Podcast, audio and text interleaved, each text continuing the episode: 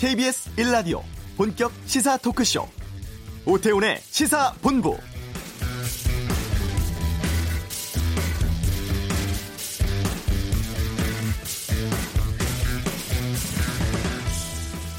문재인 대통령이 남북 정상회담 위해서 오는 18일 2박 3일의 일정으로 평양 방문합니다. 또 남북 양측 당국자가 상주하는 남북 공동 연락 사무소를 회담 개최 전에 열기로 했습니다. 어제 대북 특사단 방북 결과인데요.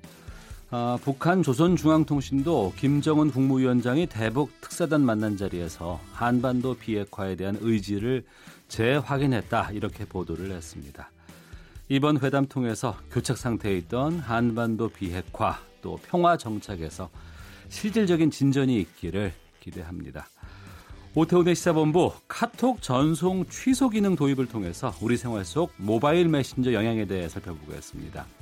유은혜 교육부 장관 내정자에 대한 찬반 논란을 핫뜨는 청원에서 짚어보겠습니다. 전국 현안을 두고 펼치는 전직 의원들의 빅매치 각설하고는 어제 김성태 자유한국당 원내대표의 국회 연설 평가하고요. 이명박 전 대통령 재판 관련해선 노변의 시사법정에서 다루겠습니다. KBS 일라디오 오태훈의 시사본부 지금 시작합니다. 오후를 여는 당신이 꼭 알아야 할 이 시각 가장 핫하고 중요한 뉴스 김기화 기자의 방금 뉴스 시간입니다. KBS 보도국 김기화 기자와 함께합니다. 어서 오십시오. 안녕하세요. 예, 정의용 안보실장 방북 성과 발표했는데 정리해 주시죠. 네, 아까 말씀하셨지만 18일부터 20일까지 2박 3일 동안 평양에서 세 번째 남북 정상회담이 열립니다. 그래서 정 실장이 어, 발표하기로는 남북이 회담 준비를 위해서 의전, 경호, 통신, 보도와 관련한 고위자급 실무 협의를 이 다음 주 초에 판문점에서 열기로 했다라고 설명을 했습니다. 네. 그리고 이 김정은 위원장이 어, 한반도의 완전한 비핵화에 대한 본인의 확고한 의지를 재확인했다. 이를 위해서 남북과는 물론 미국과도 앞으로 긴밀히 협력해 나가겠다는 의사를 표명했다고 전했습니다. 그리고 남북 간에 진행 중인 아직 진행 중인 이 긴장 예, 군사적 긴장 완화를 위해서 대화를 계속 해, 하는 동시에 남북 정상회담을 계기로 상호 신뢰 구축, 또 무력 충돌 방지, 또 어, 남북 번영 공동 번영에 대한 구체적 방안에 합의하기로 했습니다. 네, 그 남북 연락 사무소 열기로도 합의한 거 아니에요? 그렇습니다. 이 남북 정상회담 개최 전에 개소하기로 어, 합의를 했고요. 어, 미국 등 유관국과 이 관련된 협의를 해나가겠다라고 얘기했는데 아마도 이 대북 제재에 좀 뭐 걸림도 있지 않겠냐 이런 예, 게 예. 나와가지고 그런 거에 대한 약간 멘트가 아닌가 싶습니다. 아, 그래서 정 실장이 이번 특사의 방북 결과를 미국 등 이 유관국에 상세히 설명을 하고 어, 협력하겠다라고 강조했고요. 앞으로 남과 북은 인내심을 갖고 꾸준히 노력하면서 남북관계 발전 그리고 한반도 비핵화 평화 정착에서 실질적 진전을 이뤄나가겠다라고 덧붙였습니다. 네.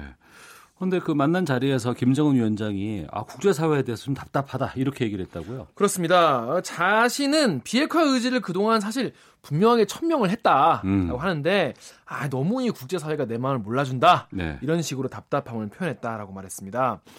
어, 김정은 위원장은 이 비핵화에 필요한 조치들을 우리가 선제적으로 했는데 이거를 좀 선의로 받아들여줬으면 한다라고 밝혔다고 하네요.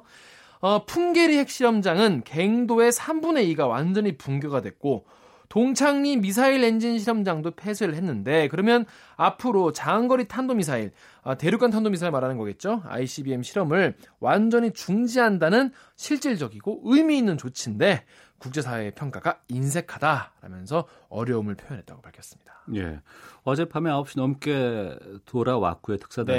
네. 그리고 이제 오늘 브리핑을 하기로 했었고. 그렇습니다. 많이 좀 기다렸습니다. 어떤 결과를 담고 있을지. 네. 북한 매체도 좀 비슷한 시기에 맞춰서 보도를 했어요. 보니까 한 30분 정도 차이가 나더라고요. 네. 양국에 아마 이제 이거 발표 시간을 좀 맞추긴 한 것 같은데 약간 엠바고 차이가 있어서 오히려 북한 매체로부터 결과를 조금 더 먼저 알게 됐는데요.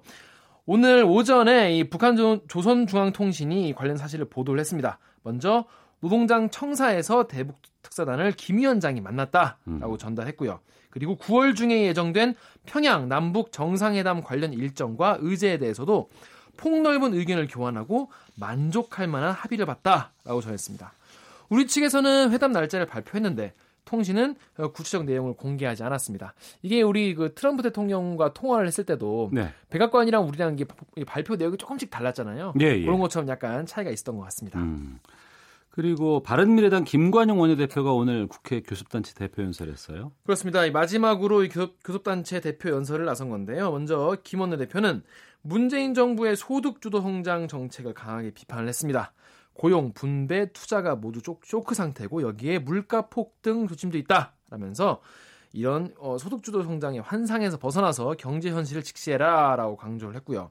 그러면서 대안으로 이 최저임금위원회를 개편해서 최저임금 인상 속도를 조절을 하고 업종별 또 규모별로 차등 적용을 추진해 나가겠다라고 말했습니다.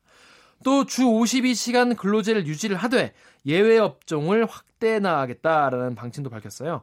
이 노사 자율 합의에 의한 탄력 근로제 또 선택 근로제 확대를 통해서 노동 유연성을 확보하겠다라고 밝혔습니다. 판문점 선언 관련해서 뭐 이야기했다면서요? 그렇습니다. 이게 이 언급이 약간 이 발표랑 약간 시간차가 있었어요. 이걸 먼저 했는데 당내에서는 이 판문점 선언 비준에 대해서 약간 논란이 있었거든요. 음. 이거에 대해서 좀 정리를 하는 멘트를 했는데 이 조건을 정제로 초당적 협력을 하겠다. 이렇게 얘기를 했습니다. 조건이 뭐냐면 야당이 지금 우려를 하고 있기 때문에 굳건한 한미 동맹 유지 그리고 한반도의 비핵화에 책임 있는 이행을 촉구하는 내용을 담아서 논의하자 이렇게 밝혔습니다. 아, 또 김원내 대표는 정치권 내에서 공감대가 확산되고 있는 선거구제 개편과 관련해서 올해 안에 민심을 반영할 수 있는 연동형 비례대표제 도입을 촉구했습니다. 이 연동형 비례대표제가 뭐냐면요. 지역구 의원들은 지금처럼 뽑고 정당 득표 수만큼 네. 국회 의석을 배분해서 비례의원의 수를 결정하는 그런 제도입니다. 네, 다음 소식입니다. 어, 사법행정권 관련해서 이 수사를 하고 있는 검찰인데 대법원 압수수색했어요? 그렇습니다. 양승태 대법부의 사법부의 이 비자금 조성 의혹을 수사하기 위해서 대법원을 압수수색했습니다. 검찰이 오전부터 대법원의 예산 담당관실 그리고 재무 담당관실에 검사와 수사 관계자를 보내서 수사관을 보내서 이 각급 법원 공보관실의 운영비 예산 내역에 대한 자료를 확보했습니다. 그리고 비자금 의혹이 제기된 2015년부터 지난해 초까지 법원행정처 기획조정실장을 지낸 이민걸 서울고법 부장판사의 사무실도 압수수색 대상에 포함됐습니다.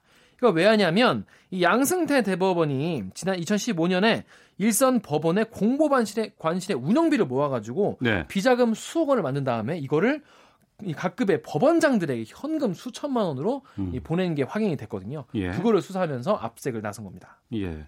최근에 법원 관련해서는 압수수색 영장이 참 많이 기각되고 있는데 그렇습니다. 엄청 많이 기각됐습니다. 예, 받아줬다는 게 좀 의외가 아닌가 싶은데 판사들에 대해서는 또 영장을 기각했군요. 그렇습니다. 이 비자금 조성 의혹과 관련해서 당시에 재법원의 이 의사 결정 주체였던 전직 판사들에 대한 이 압수수색 영장은 또 무더기 기각이 됐습니다.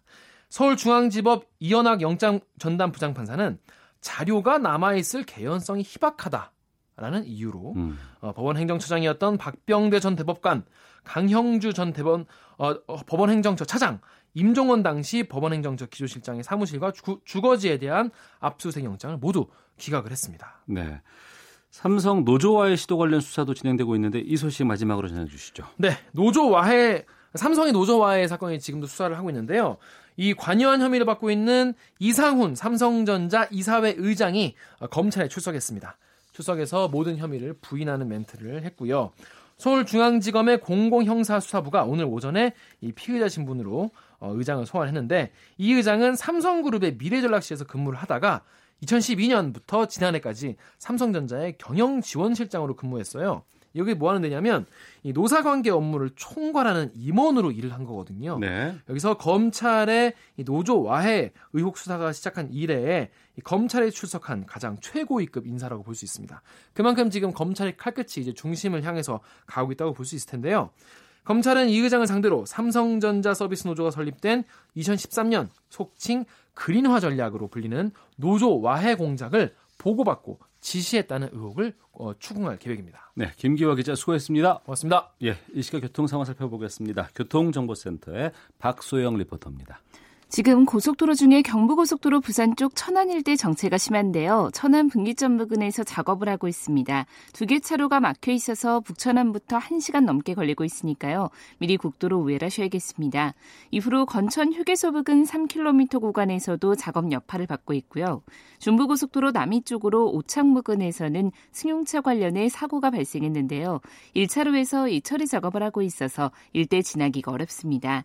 반대 하남 쪽으로 증평 일대 지역에서도 작업 때문에 정체가 되고 있고 서울 외곽순환고속도로 판교에서 구리 쪽으로 광암터널 부근에서는 사고가 발생했습니다. 1차로를 막고 이 처리 작업을 하고 있는데 뒤로 2km 구간 정체가 심한 상태입니다.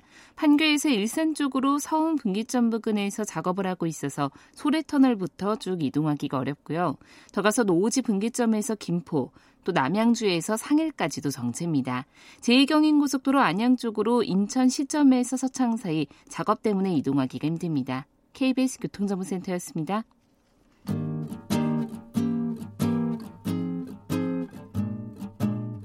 KBS 1라디오 오태훈의 시사본부 여러분의 참여로 더욱 풍성해집니다. 방송에 참여하고 싶으신 분은 문자 9730번으로 의견 보내주세요. 애플리케이션 콩과 마이케이는 무료입니다. 많은 참여 부탁드려요.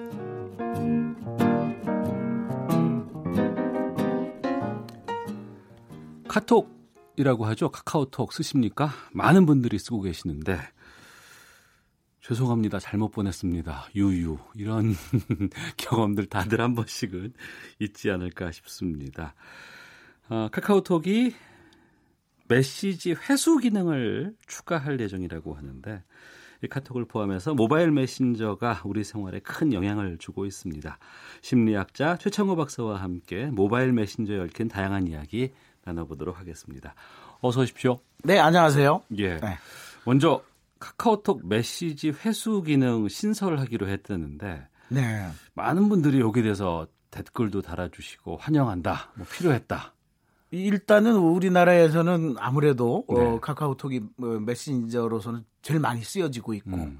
어찌 보면 뭐 이렇게 어플을 이렇게 다운 받아 놓은 거 보면 카카오 세상이라고 할 정도로 여러 네. 어, 저기 기능 어플이 있잖아요. 예. 이제 그 중에서도 이제 그 메시지 회수 기능 음. 쉽게 얘기하면 뭐 전송했는데 네. 어, 네, 잘못했네 전송 취소 기능을 음. 사실 오늘부터 하는 건 아니고 오늘 네. 이제 UI가 이제 개선되는 업그레이드 되는데 네. 사용자 환경이 업그레이드가 되는데 이걸 할까 말까 하는데 하는 쪽으로 이제 잠정 결론 났고 어. 아직 이제 날짜는 딱 정해진 건 아니, 아니고요. 예, 뭐좀 예. 이제 여러 가지 여론이라든가 그 이제 반응을 이제 보겠다고 하는 건데 많은 분들이 그런 경우가 있죠. 어, 딱 무심결에 예. 어, 뭐 여러 이제 창을 띄워놓기도 하고 사람은 이제 프로이트가 말하면 이제 에, 무의식적인 착오 행위를 하거든요. 음. 실수, 네, 네 실수 행위. 그야말로 실수죠. 그렇죠. 네. 무의식적으로. 음. 그 이제 그 무의식이 뭐 잠정적인 의도인지 아니면 실수인지 뭐 그걸 이제 분석을 해야 되겠지만 어떤 학부형 같은 경우에는 저기 아유 선생님 우리 아들이 아파서 네. 저기 학교를 못 갑니다. 그러길래 주말에 쉬라 그랬잖아. 뭐 왜 그래? 그러니까 그 어머니가 당황해서 죄송해요 했는데 아, 아 죄송합니다. 뭐 이제 이런 것들이 이제 뭐 우리 일상에서 많이 벌어지고 있죠. 음. 그래서 이제 사실은 사용자들은 뭐 대체로 환영하는 분위기입니다. 예. 네. 그 우리가 쓰고 있는 모바일 메신저가 종류가 상당히 많습니다. 많죠. 저 같은 경우는 카카오톡하고 이제 텔레그램 두 개를 네, 지금 네. 쓰고 있는데 네. 그 텔레그램은 그 보낸 메시지를 회수하는 기능이 이미 이전부터 있었어요. 그렇죠. 텔레그램, 라인, 뭐 예. 왓츠앱, 뭐 다른 어플들은 되게 다 있고요. 어. 어 근데 이제 그 상대방이 읽었을 경우에는 예. 소용이 없죠. 예, 예. 근데 이제 읽기 전에는 이걸 취소를 해야 되느냐 말, 말아야 되느냐. 어. 거기서 사실은 또 긍정적인 측면도 있지만 부정적인 측면도 있어요. 아, 부정적인 것도 있어요? 부정적인 건 예를 들어서 이제 협박이나 예. 공갈이나 어. 뭐 아니면 뭐 어떤 스토커적인 측면에서 음. 딱 보내놓고 아. 그냥 상대방이 이제 눈팅으로 보고 읽지는 않았지만 예, 예. 어, 헤드라인은 보이잖아요. 예, 예. 그러고서 지워버리면 어. 뭐그 증거 인멸 증거가 없어질 수도 있고 어. 물론 이제 그 사실 뭐 검찰에서 이거를 다 보고 나면 예, 다 나옵니다.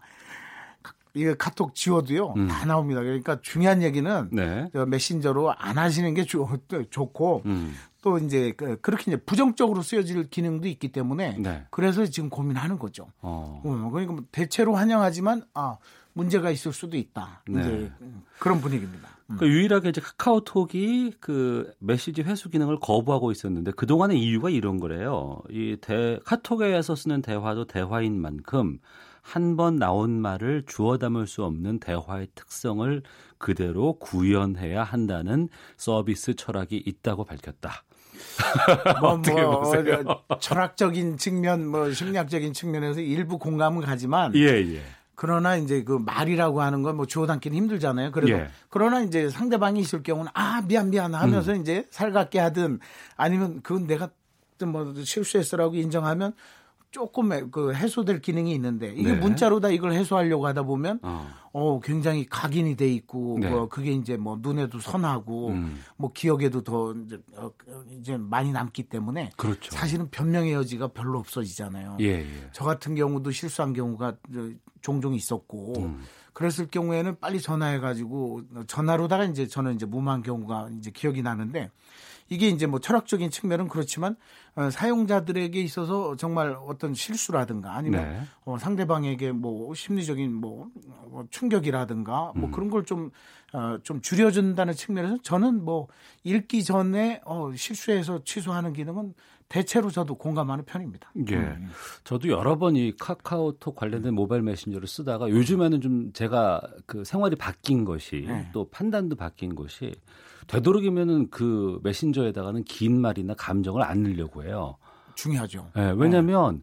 저는 제 감정에 맞춰서 네. 글을 썼는데 상대방은 제 표정이라든가 말투라든가 이런 것들을 느끼지 못하고 문자로만 봐서 오해를 하는 경우가 종종 있곤 하거든요. 네. 그래서 일반 대화와 이 카카오톡 상에서의 대화 공통점과 차이점들을 좀 알려주세요. 뭐 생활하고 일기라고 비교해 보시면 되겠죠. 음. 우리가 이제 생활을 막 즐겁게 했는데 학교 이제 우리 애기들도 그렇고 저도 학교 다닐 때 일기장 내야 예, 예. 되잖아요. 예, 예, 그러면 각색이 되잖아요. 그렇죠. 뭐 예. 사실 엄마한테 뭐 하루 종일 혼나놓고도 예, 예. 우리 가족은 행복하고 뭐 어. 즐겁고 어. 뭐 이런 식으로 예. 해야 되듯이 오늘은 참 즐거웠다. 그렇죠. 아무래도 아. 문자되면서 각색이 돼버리죠. 네. 그리고 아무리 이걸 빨리 친다고 하더라도 자기 생각이나 감정을 다 담을 수는 없어요. 음. 우리가 뭐 작가도 아니고 네. 그런 측면에서는 어 저는 솔직히 그 이거를 문, SNS를 쓰지 말자는 주의고, 어. 네, 그 실제로 뭐 EBS에서도 뭐 다른 방송이지만 예, 예. TV 없이 살아가기 한 달뭐 어. 그런 걸 해보면 처음에는 초조하고 불안하고 막 안절부절하지만 한 2주 정도 지나면 오히려 행복하고 편안하게 느껴지거든요. 예. 근데 이제 그 우리 청취자분들도 사실 중요한 얘기는 어. 문자나 어, 메신저로 하, 시면 절대 안 됩니다. 예. 그리고 또 감정 섞인 얘기들도 음. 뭐 하시면 안 되고 또 이모티콘 같은 경우에는 그냥 나는 긍정적인 측면으로 이걸 남겼는데 음. 상대방은 이거를 부정적으로 나를 뭐 이렇게 좀 그렇죠 불쾌하게 생각할 수도 해석하기 있고. 나름이잖아요. 예, 예. 그리고 이제 또 신세대들은 또 자기들 나름대로 빨리빨리 해서 새로운 저 이모티콘이나 문자를 어. 줄여서 하는데 예. 받아들이는 입장에서는 이거를 나를 무시하는 건가 뭐 예. 이런 식으로 받아들일 수가 있고 그래서 이제 곡해의 소지가 많기 때문에 특히 이제 감정을 담은 얘기들은 서로 간에 공감대가 형성되기 전에는 어. 서로 이렇게 주고받지 않는 것. 쓰지 않는 게 가장 좋고요. 예. 음, 뭐 저기 뭐 이쪽 회사에서는 싫어할지 모르지만 하더라도 어, 공식적인 채팅 창과 음. 그또 어, 서로 간에 사담을 나누는 창을 구분해야 됩니다. 네. 이게 이제 우리가 거절의 심리학이라고 no를 못하는 심리가 있잖아요. 저 거절 참 못해요. 못 빠져나오잖아요. 예, 가면서 나를 초대해 놨는데 예, 예. 가면서 누가 날 초대했지 보니까 아는 분이 저를 초대해 놨어요. 어. 그러고서 뭐 엄청나게 무슨 저는 뭐, 뭐, 고조선 역사와 관련된 그 채팅창 빠져나오면 또 초대 음. 초대하는데 저는 고조선에 관심이 없거든요. 근데 왜 이렇게 한 300명이 모여가지고 음. 엄청나게 올리니까 음. 저는 사실 띵동 기능도 없고 그냥 무음으로 해놨어요. 그래서 예, 예. 수시 뭐 필요하면 이제 봐서 있으면 답하다 보니까 친구들에게 너 왜 이렇게 늦냐 그러는데 그래도 뭐 안 하는 것보단 나니까 한다. 어. 근데 가능하면 안 하려고 하죠. 그 하나의 대화창에서 벌어지는 여러 가지 양태도 있겠습니다만 네. 또 문제는 이게 대화창이 너무 많아요. 가입돼 있는 게. 그렇죠. 그 뭐 직장에서 또 친구 간에 동기 간에 선후배 간에도 있고 또 네. 아파트 뭐 모임도 있고 뭐 학부모 모임도 있고 네. 이런 수많은 카톡장이 계속 실시간으로 지금 올라오고 띄워지고 보내야 네. 되고 읽어야 되는데 너무 많은 대화를 하고 있고 여기서 또 실수가 또 잦게 되거든요. 그렇죠. 그 뭐 말이 많다 보면 음. 우리도 뭐 방송이나 강의하다 보면 말이 많다 보면 뭐 실수할 수도 있고 말이 헛나올 수도 있고 네. 아까 말씀드렸듯이 무의식적으로 착오 행위가 나타나서 착오 행위는 뭐 이제 실언으로 나타날 수도 있고 음. 행동으로도 나타날 수 있고 뭐 여러 가지가 있지만 그 이제 그현 미끄러짐 현상이라고 우리가 하거든요. 네. 그러니까 어, 뭐, 어, 뭐 실언할 수가 있고 한데 손도 마찬가지거든요. 어. 내 생각하고 이게 손이 좀 늦, 어서 예. 어, 감정을 뭐, 뭐, 내가 표현하고자 하는 걸 다 못 담을 수도 있고. 어. 그래서 이제 어 저는 빠져나올 때 기능이 그냥 단순히 그게 아니라 뭐 해서 어, 전 피치 못해서 뭐몇 어. 가지 메시지를 좀 담았으면 네. 좋겠어요. 빠져나올 때 어. 아니면 바이바이든 쏘리든 네. 뭐 하고서 그냥 우리가 거절할 수 있는 용기도 필요해요. 용기. 그래 그러나 이제 그 뭐 학부모 모임이라든가 꼭 필요한 거는 뭐 음. 어, 우리가 이제 기능적으로 음. 그건 살려도 돼. 그냥 불필요한 것에서부터는 네. 우리가 고독할 자유 음. 아니면 뭐 어, 혼자 있을 그 소외의 자유 이것도 필요한 거거든요. 예. 거기서 못 빠져나오다 보니까 뭐 그 우리가 우리가 요즘에 뭐 투머치 인포메이션 TMI 증후군이라고 너무 많은 정보, 음. 너무 많은 대화 속에서 사실은 피곤하거든요. 그것도 네. 스트레스고. 그러니까요. 네, 참 피곤해요. 그거. 저 같은 경우도 좀 많이 빠져나오는 편이에요. 어. 꼭 필요한 그 저 모임적인 기능 빼놓고는 예, 사담도 가능하면 안 하는 편이고요. 그럼 예. 피치 못하게 예. 남아 있어야 할 또 대화방들이 꽤 있거든요. 예, 예. 예. 그, 런 곳에서는 어떻게 행동하는 게 좋을까요? 그 이제 우리가 이제 눈팅이라고 하잖아요. 네? 들어가 있으면서 이건 남기지 않으면서 남의 예, 글은 예, 다 예. 읽고 예. 그럴 때 이제 뭐 그 관리하는 분은 어? 회비도 안 내면서 참여도 안 하면서 어. 빠져나가지도 않는 분에 어. 대해서 막 공격적으로 하는 분도 봤어요. 네. 그럴 경우에는 과감히 빠져나가줘야죠. 그걸 어. 거기서 무슨 모임에서 회비도 안 내고 그 여러 명 있는 대화방에서 진짜 미팅 많은 사람 그렇죠. 무서워요 그거. 남들은 어떻게 하는지 지켜보고 예, 예. 과감히 빠져나와야죠. 음. 아 부작용 없습니다. 후, 후폭풍도 없어요. 아. 그게 이제 거절의 용기죠. 음. 사실 우리가 현대인들이 지금 가장 어려워하는 것이 no를 못하는 거거든요. 예. 거절 그럼 빠져나오는 겁니다. 나가기 기능이 있잖아요. 이 부분도 여쭙게요. 네. 그러니까 직장 상사가 이제 인사가 나서 네. 새로 바뀌었어요. 네. 그랬더니 이제 본인이 이제 부장이 되고 네. 뭐 간부가 되고 나서 밑에 있는 이제 직원들을 갑자기 카톡방으로 초대를 하면서 업무 지시를 그쪽으로 한다던가 네. 아니면 또 명절을 이제 곧 앞두고 있는데 추석 끝나고 나서 이제 시어머니께서 음. 자 우리도 이제 살갑게 대화를 하면서 카톡방을 만들어야겠다라고 네. 했을 때 그, 아, 예, 그러셔야죠라고 합니다만 정작 그거 정말 싫거든요. 그 회사 지침에 네. 사실은 그 그런 걸 해놔야죠. 업무적인 측면은 음. 야 이런 메신저 기능으로 절대 하지 말라. 하지 말라. 뭐 만약 하게 되면 인사 고가에 음. 어, 뭐 마이너스 점수를 주겠다. 예. 이렇게 해놔야 되는데 예. 그걸 못하는 회사의 그 프레스 환경, 예. 풍토 어. 이건 문제고 또 만약에 내가 정말 좋은 리더라면 네. 그렇게 하면 안 되죠. 예. 그러나 이제 그 몇 사람이 정말 친해서 음. 그럴 경우에는 공개하지 말고 음. 뭐세 사람이든 뭐든 야 우리는 우리 부서 부서지만 바둑 우리 셋이 좋아하잖아. 우리끼리만 하자. 음. 요런 정도가 되면 모를까나 공, 그냥 전체 내가 부장이 됐다 우리 부, 부원들을 전부 다 이게 초대해 가지고 심지어는 주말 같은데 명절 뭐 그렇게 한다면 제가 보기에는 사회 부적응자죠. 예. 그런 분들이 그렇게 해서는 절대 안 됩니다. 요즘 위력에 대해서 여러 가지 얘기가 많은데 그런 위력에는 좀 적극적으로, 미리부터 좀 대처하는 게 필요할 그, 것 같아요. 그걸 이제 개인이 못하니까 예. 솔직히 못하잖아요. 예. 그렇게 회사에서 지침으로 어. 그렇게 하지 않기로 이제 서로 간에 예, 공, 저기 공감대를 형성을 해놔야죠. 예. 정리해서 모바일 메신저 참 공해이기도 하고 참 편리한 기능이기도 합니다. 네. 어떻게 이용하는 것이 행복할지 제언 주세요. 일단은 안 하는 게 최고고요. 예. 예. 뭐 하시더라도 일과 음. 어, 그 사적인 것을 구분하시고 네. 정말 불편하다면 나가는 것이 최선이다. 음. 예. 그렇게 하면서 좀 처음에는 아이고 이건 내가 왕따 다는 것이 아닌가 두려울 수는 있지만 네. 그게 자유로워질 수 있다는 거죠. 음. 예. 우리가 뭐 너무 남의 눈치 보고 살 필요가 뭐 있습니까? 뭐 이 한 세상. 예. 네. 예. 저도 뭐 오늘 지금 또 방송 끝나고 나가면서 몇 개 나가기 기능을 하겠습니다.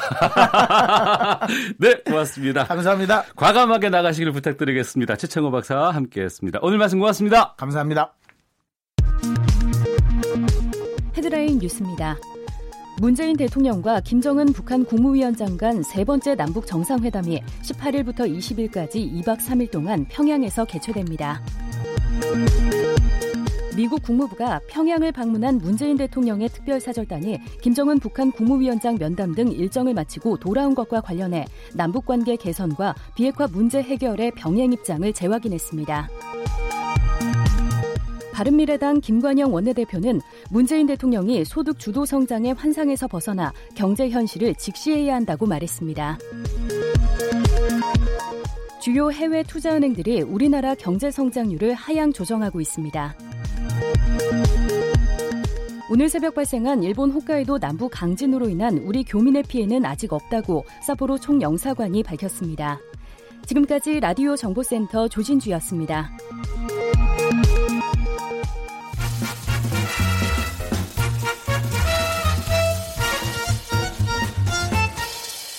오태훈의 시사 본부.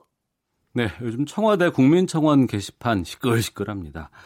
아, 그 가운데서 유은혜 사회부총리 겸 교육부 장관 후보자에 대한 청원들을 오늘 좀 짚어보겠습니다. 핫 뜨는 청원 김정환 기자와 함께하겠습니다. 어서 오십시오. 예, 안녕하십니까. 예. 지난달 30일 중폭의 개각이 있었고 유은혜 후보자에 대해서 국민청원이 지금 상당히 논란이 뜨겁다고 그렇습니다. 하는데 그 전에 먼저 그 유은혜 후보자의 경력부터 좀몇 네, 가지만 짚어보겠는데요. 예. 62년 10월생입니다. 그러니까 다음 달이면 만 56살이 되시고 경기도 고양시에서 2012년 19대, 16년 20대 음. 이선 국회의원입니다. 아, 국회에서는 운영위에도 있었지만 주로 교육문화, 체육, 관광위에 있었고요. 이번 20대 국회 전반기엔 교문이 간사를 했습니다. 아, 새정치민주연합 그리고 후신인 지금의 더불어민주당 대변인을 했고 또 정책조정위원장도 역임했습니다. 학생운동부터 시작해서 노동운동을 거쳐서 이전엔 고 김근태 국회의원 후원의 사무국장 거쳐서 보좌관을 한 경력이 있습니다. 네, 저희가 이걸 청원에서 지금 다루고 있는 이유가 좀 특이한 현상이 후보 지명을 철회하라는 청원도 많이 있고 그렇습니다. 지지한다는 청원이 많이 이렇게 좀 그렇습니다. 찬 반처럼 나와 있는 건데 네.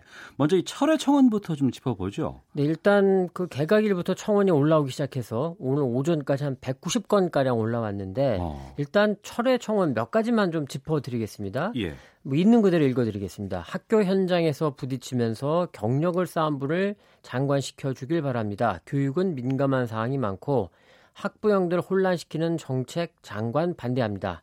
교육 분야에서 일해본 적도 없고 아들도 군대 안 갔고 학교 현실도 모르고 비정규직 로비나 받아서 정규직 시키려고 하는 소심도 원칙도 없는 이런 사람이 무슨 교육부 장관을 합니까? 음. 말이 되는 소리를 하세요. 정말 기가 막히더라고요. 하나만 더 읽어드릴게요. 고착화된 좌편향성 괄호 열고 이 국사 교과서 국정화 반대의 선봉자 또 일방적인 이념 괄호 열고 좌파에 매몰된 사고의 편력 등 이런 내용들입니다. 그에 반해서 또 후보를 후보 지명을 지지한다 이런 청원들도 네, 꽤 있죠. 청원 그 숫자로는 철회 청원이 많지만 지지 청원도 꾸준히 올라오고 있습니다. 몇 예. 가지 또 읽어드리겠습니다. 현 시점에서 교육부에 필요한 것은 교수가 아니고 수구적인 교육부 관료들의 굳어버린 타성을 깰 수 있는 힘 있는 리더다. 유은혜 교육부총리 후보자에 대한 소위 교육 현장의 기득권자들이 반대가 있는 현실에 분노를 금할 수 없다. 기득권자들이 이렇게 반대하는 걸 보니 유은혜 후보자가 적격이라는 사실이 반증됐다. 음. 사사건건 발목 잡고 트집만 잡는 모모당을 이해 못한다. 무조건 비난만 하는 모모당을 심판하기 위해서 유은혜 후보자를 응원합니다. 이렇게 네. 됐습니다. 자, 철회와 지지 청원 소개를 해주셨는데 먼저 철회하라는 근거는 어떻게 정리가 돼요? 뭐 가장 대표적으로 많이 나오는 게 전문성이 없다는 겁니다. 이런 음. 청원이 있는데요. 아이를 키워본 경험이 교육의 전문성이면 내 아내는 교사의 아내 아이를 둘씩이나 키우고 있으니 최고 전문가다. 또 교사가 되겠다는 꿈, 교육위원 자리 좀 지키며 여지껏 봐왔다는 이유만으로 우리 아이들 100년 되기를 위한 교육부 수장 자리에 해박한 지식조차 가늠할 수 없는 사람이 추대돼서는 절대 안 된다. 음. 뭐 읽어드린 데서 아시듯 전문성이 없다라는 네. 이제 청원이죠. 네. 그 철회 청원 가운데 뭐 6만 명 넘게 동의한 청원이 있다면서요? 네, 지금 이 청원이 가장 많은 이제 6만 2천 명이 넘었습니다. 예. 아, 제법 기, 길지만 조금 요약해서 말씀드리면 핵심적인 반대 이유는 이겁니다. 아, 유 후보자가 2016년 11월에 이 학교 비 정규직의 신분 안정 또 교원 자격증이 있는 공무직을 교사로 선발하는데 우선권으로 주고 뭐 이런 법안을 발표했었는데 음. 발의를 했었는데 네. 당시엔 이제 반발이 워낙 거셌기 때문에 발의를 철회했습니다. 그렇지만 음. 세 번까지 발의를 추진했다. 음. 근데 그런 분이 교육부 장관이 되면 어떻겠느냐? 비정규직의 정규직화를 실현하려고 그 자리에 앉힌 것 아니냐? 뭐 이런 내용입니다. 이게 지금 두 번째로 굉장히 민감하게 올라오고 있는 이유인데요. 결국 일자리 그리고 비정규직 문제가 이번 청원 일, 그 교육부 총리 후보자의 청원에도 작용하고 있다 이렇게 보입니다. 예. 장관이 되기 위해서는 인사청문회를 이제 거쳐야 되는데 그렇습니다. 인사청문회 자리에서 그 반대가 너무 심해서 어좀 의원들을 지명을 하면 인사청문회가 그렇게 좀 어, 어렵진 않다. 뭐 이런 네, 얘기가 있었어요. 이번에 좀 찾아봤더니 네. 다 통과됐더라고요. 그래서 의원 불패 이런 말이 나온다고 합니다. 그런데 이번에는 또 자유한국당 쪽에서는 절대 그것을 뭐 허락허락하지는 않을 오늘 거다. 오전에가 뭐 박상도 의원이 또 기자회견도 했는데요. 몇 네. 가지가 있습니다. 뭐 이제 선거 그 사무실 혹은 의원 사무실에 들어가 있는 그 건물이 피감 기관에 있는 건물이다. 음. 피감 기관이 소유하고 있는 건물이다. 특혜성 아니냐 이런 게 있고 또 아들의 병역 면제 의혹도 있고요. 그다음에 요 부분 그다음에 이제 딸의 그 위장 전입 문제도 있습니다. 음. 의혹인데 일단 위장 전입 건에 대해서는 유 의원이 어느 정도 인정한 그런 상태로 보입니다. 네. 그런데 이제 재미있는 건 흥미로운 건 이 자유한국당들은 이런 점들을 묶어서 자질과 도덕성을 철저히 검증하겠다. 의원 음. 부패 안 하겠다 하면서 앞서 말씀드린 6만 2천 명이 넘게 동의한 음. 이 청원을 갖고 지금 압박을 하고 있는 겁니다. 네. 어, 그러한 뭐 의혹이라든가 주장 등에 대해서는 인사청문회 자리에서 유은혜 내정자가 이제 해명을 할 거예요, 곧. 그러겠죠. 어, 저희는 이제 다만 여기까지 나온 상황에서 지금 뭐 기사들을 좀 정리해 봤을 때 네. 어, 이런 의혹에 대한 입장을 밝힌 부분들을 좀 정리해 주세요. 네, 뭐 어, 일단 전문성이라는 게이 전문성도 중요하지만 소통과 공감의 능력, 정무적 판단 이런 게 더 중요한 게 아니냐 이런 음. 이제 그 반응이 있었고요. 그 다음에 2016년 그 교원 네네. 비정규직 이 문제는 더 이상은 그 문제가 해소가 됐기 때문에 음. 어, 다시는 발의할 이유가 없다. 그리고 이제 사무실 관련해서는 뭐 그 건물이 이제 스포츠 센터 건물인데 그 스포츠 센터 회원들이 입주를 하면 어떠냐 빈 사무실들이 많더라 음. 해서 알아보니 입주가 가능한지 문의를 했더니 된다고 해서 들어갔다 음. 이런 거였고 아들 병역 관련해서는 운동을 하다가 거푸 다쳐서 어쩔 수 없이 병역 면제를 받게 됐다. 이런 내용입니다. 위장 전입 관련해서는 어느 정도 인정한 상태입니다. 네. 그 유은혜 후보자를 둘러싼 청원과 의혹들 좀 정리를 해봤습니다. 네. 어, 저희가 그 면면을 좀 보는 것보다는 이런 이 상황들에 대한 것들을 좀 정리하면서 우리가 좀 객관적으로 좀 볼 필요가 있는데 네. 우리가 좀 주목해 봐야 할 부분이 어떤 거라고 보세요? 일단 제가 이 교육 문제를 잘 아는 건 아니다라는 걸 좀 말씀드리고요. 예. 그런데 다만 요거는 좀 봤습니다. 2011년 이후 어. 지금까지 역대 교육부 장관이 어떤 분들인가? 예. 15분이 역임을 하셨습니다. 지금 2001년부터 예, 2000년대만 들어서 한번 예, 예. 찾아봤습니다. 예. 그중에서 이제 한한상, 김병준 당시 장관을 포함해서 교사나 교수, 총장, 또 학장, 교육부 관료 출신이 15명 가운데 13명입니다. 어. 그리고 2명은 이제 정치인이고요. 예. 자, 그러면 이 13명, 뭐 여기서 이제 한한상 김병준 장관은 또 조금 뺀다 하더라도 11명이면 이른바 교육 전문가 아닙니까? 그러니까 청원에서 그 유은혜 후보자를 그 철회해야 된다라고 주장하는 부분이 바로 그런 부분이죠. 그렇습니다. 그래서 제가 그냥 갖게 된 질문은 이겁니다. 지금까지 15명 가운데 11명의 교육 전문가가 이른바 교육 전문가가 장관을 했는데 음. 자, 그러면 한국 교육이 지금 많이 좋아졌냐? 음. 이런 약간 좀뭐 이견이 있을 수 있습니다만. 일단 그런 질문이 들었습니다. 음. 아 그리고 또 물론 이런 질문도 가능하죠. 정치인 출신 두 명은 누구냐면 김진표, 항우여 장관이었었는데 네. 물론 그분들이 더 더 잘했느냐 이런 반문도 가능은 합니다만 어. 11명의 교육 전문가들이 장관을 해서 꼭 좋아졌느냐라는 질문 하나와 예. 그다음에 교육이라는 게 워낙 광범위하지 않습니까? 음. 일단 유치원, 어린이집, 뭐 학교만 봐도 초등학교, 중학교, 고등학교, 대학원, 거기에 가장 이제 우리 교육의 가장 핵심적인 게 입시. 입시 제도죠. 그렇죠. 예. 그다음에 교원 문제. 음. 뭐 이런 너무나 많은 교육 분야가 있는데 음. 이른바 교육 전문가들이라고 하는 분들도 이 모든 문제를 다 꿰뚫고 있느냐? 네. 이런 질문이 들고요. 음. 또, 또 하나 제가 좀 주목하고 싶은 건 2001년 이후만 제가 봤는데 15분이 모두 남성입니다. 어. 아 여성 교육부 장관은 한, 한 번도 없었습니다. 어. 오앵커 아마 들으셨을 것 같은데 예, 뭐몇 년 전에 나왔던 우스갯소리입니다. 음. 자 아이를 대학에 보내려면 네 가지가 필요하다고 합니다. 네. 아이의 체력, 어. 할아버지의 재력, 어.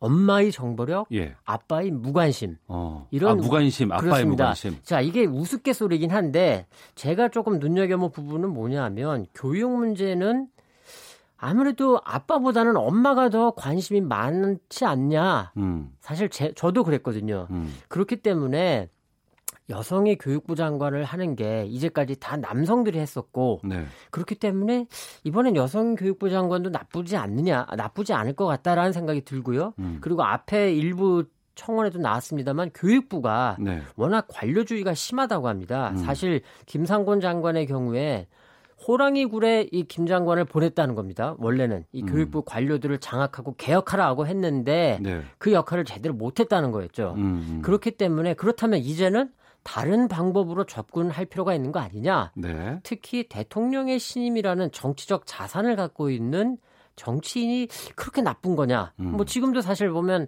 김부겸 의원이 행안부 장관을 상당히 잘하고 있다는 평가 아닙니까? 네. 그리고 또 하나 단순 비교는 어렵지만 국방 분야가 어떻게 교육보다도 오히려 더 전문성이 필요할 수도 있지 않겠습니까? 근데 음. 외국의 예의지만 지난해 보면 유럽에서는 프랑스, 독일, 이탈리아, 스페인, 네덜란드에서 여성들이 다 국방장관을 했습니다. 네. 그렇기 때문에 너무 전문성을 가지고 음. 뭐안 된다라고 하는 것보다는 이번에는 조금 다른 시도를 해볼 필요가 있지 않을까 네. 그런 생각은 좀 들었습니다. 알겠습니다. 말씀을 들어보니까 이쪽을 들어보면 이게 맞고 저쪽을 들어보면 저게 맞고 하는 그런 순간이 그렇습니다. 나름의 다 알겠습니다. 근거는 있습니다. 자, 김정환 기자와 함께하는 핫등은 청원 여기서 마치겠습니다. 고맙습니다. 네, 수고하셨습니다. 뉴스 들으시고 2부에서 뵙겠습니다. 야, 아 왜? 점심시간에 뭐하냐? 자야지. 야, 그러지 말고 이거 한번 들어봐. 아 뭔데? 지금 당장 라디오를 켜봐 나른한 오후 깨울 시사 토크쇼 모두가 즐길 수 있고 함께하는 시간 유쾌하고도 신나는 시사 토크쇼 오태훈의 시사본부 아, 남과 북은 9월 18일부터 20일까지 평양에서 2박 3일간 남북 정상회담을 개최하기로 합의하였습니다. 우리 지금 만나. 아, 당장 만나. 우리 지금 만나. 아, 당장 만나. 네, 촌철 살인의 명쾌한 한마디부터 속 터지는 막말까지 한 주간의 말말말로 정치권 이슈 정리해보는 각설하고 시간입니다. 최민희 전 더불어민주당 의원, 김영남 전 자유한국당 의원 두 분과 함께 하겠습니다. 두 분 어서 오십시오. 네, 안녕하세요. 예.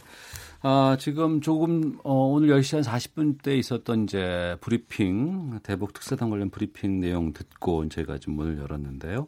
이번 그 문재인 대통령의 대북 특사단이 김정은 북한 국무위원장 만났고 면담 통해서 다다음 주 화요일입니다. 18일이면요. 18일부터 2박 3일 일정으로 남북 정상회담 하기로 했습니다.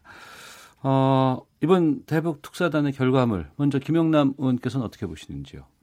글쎄 결과물이라고 얘기할 만한 게 있을까 싶습니다. 정상회담의 날짜를 확정받아 왔다는 거 외에는 별다른 성과는 없어 보이고요. 음. 그 뭐 김정은의 비핵화 의지를 확인했다 이렇게 특사단은 발표를 했습니다만 네. 언제는 뭐 김정은이 비핵화 안 한다고 선언한 적이 있었나요? 뭐 음. 통상적인 그냥 아, 문구의 반복일 뿐이고 뭐 그 구체적으로 어떤 비핵화의 스케줄 내지는 로드맵을 이야기했는지는 모르겠습니다만 그런 걸 얘기했다면 보다 구체적인 발표가 있었을 텐데 음. 아, 그런 거는 없지 않았나 싶어요. 김정은은 그 전에도 한반도의 비핵화가 할아버지 김일성부터의 유운이다 뭐 이런 예, 얘기를 예, 예, 예. 있죠. 근데 실제의 비핵화 과정에 있어서는 어떤 조건을 자꾸 달고 그래서 이게 과연 비핵화의 의지가 있는 것이냐라는 의구심을 아, 그 다른 나라로부터 계속 받고 있는 상황에서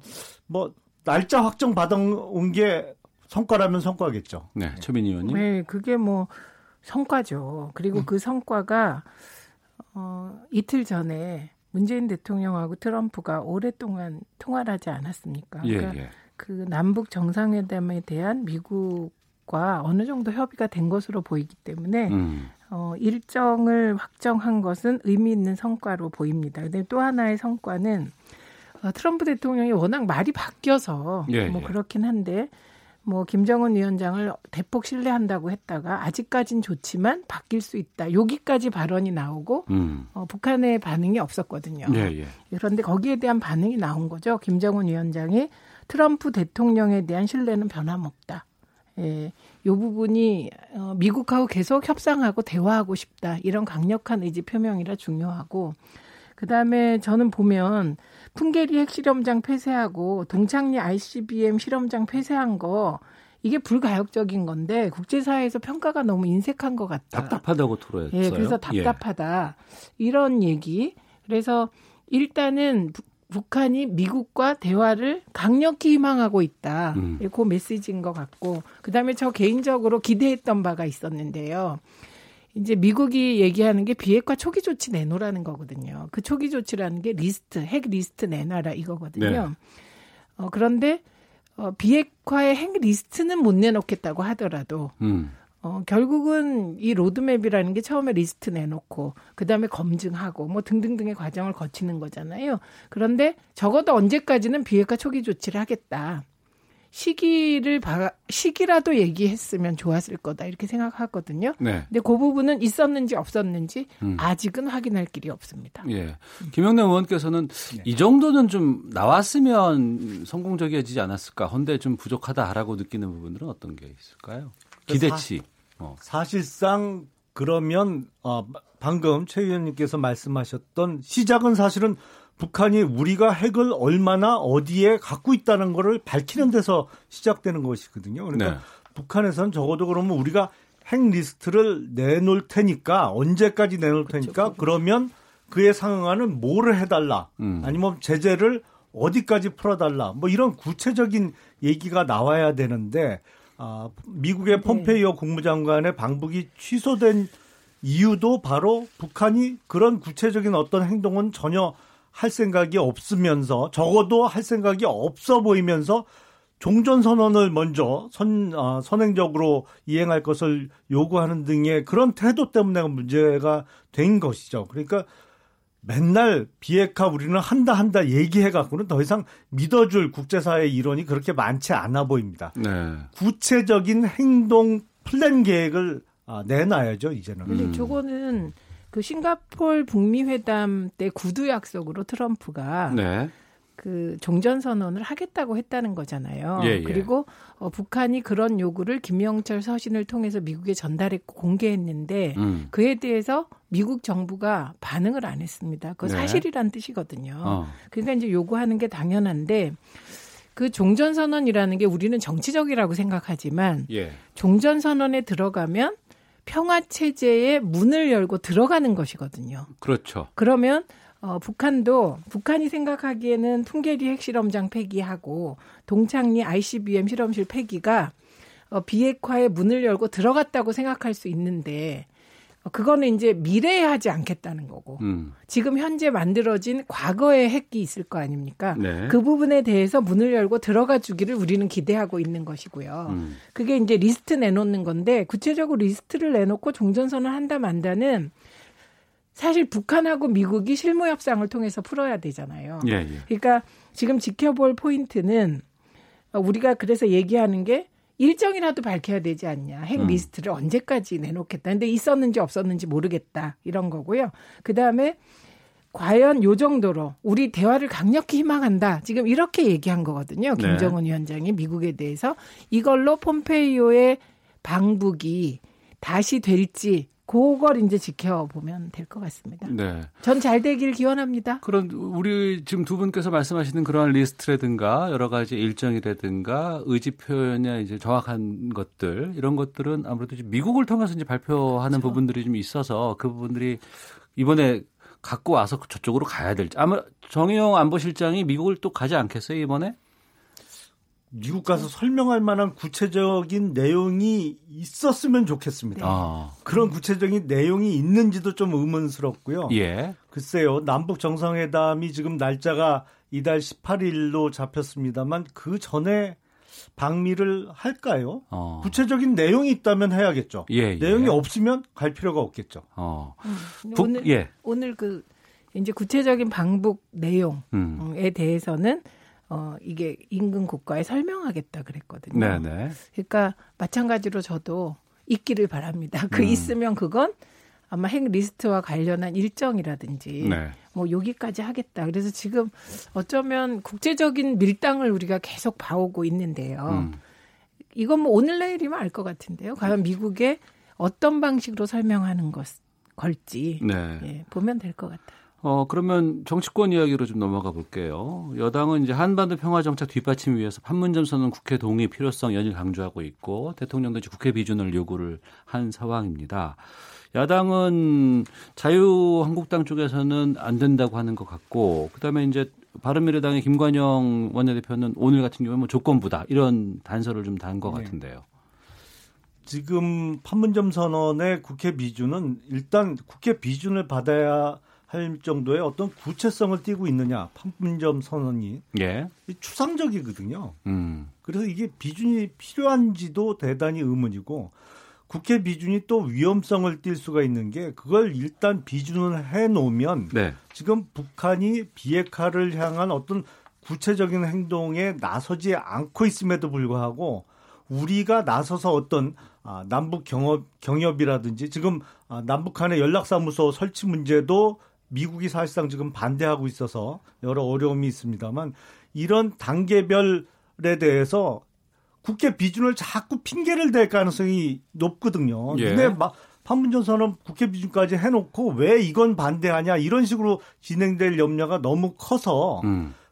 국회 비준을 할 만한 사안은 아니다라는 것이 자유한국당의 입장이고 예. 바른미래당도 어, 이거에 대해서 반대하는 당내 목소리가 꽤 높아서 얼마 어. 전에 어. 손학 규 신임 당대표가 국회 비준 이야기를 했을 때 대부분의 경우에 이제 바른정당 출신 국회의원들이 세게 아, 반대를 공개적으로 하고 있는 상황이죠. 예.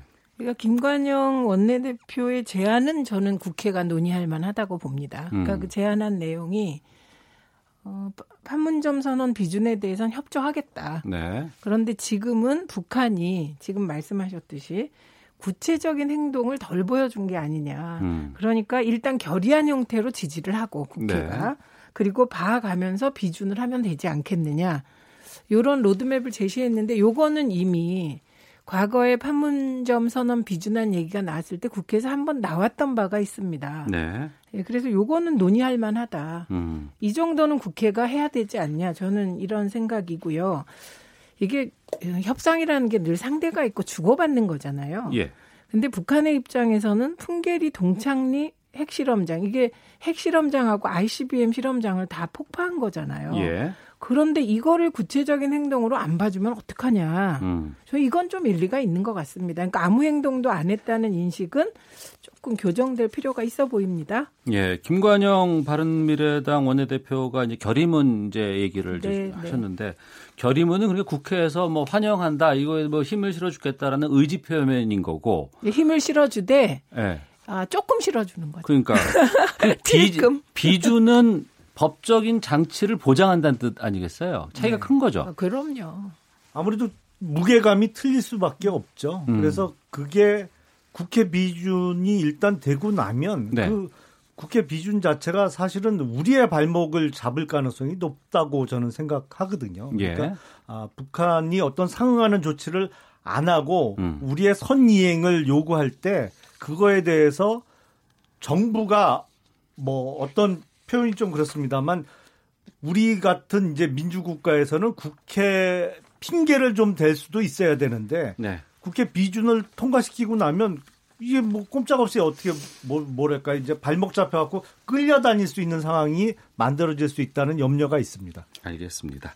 자 오태훈의 시사본부 최민희 전 더불어민주당 의원, 김용남 전 자유한국당 의원 두 분과 각설하고 이어가고 있습니다.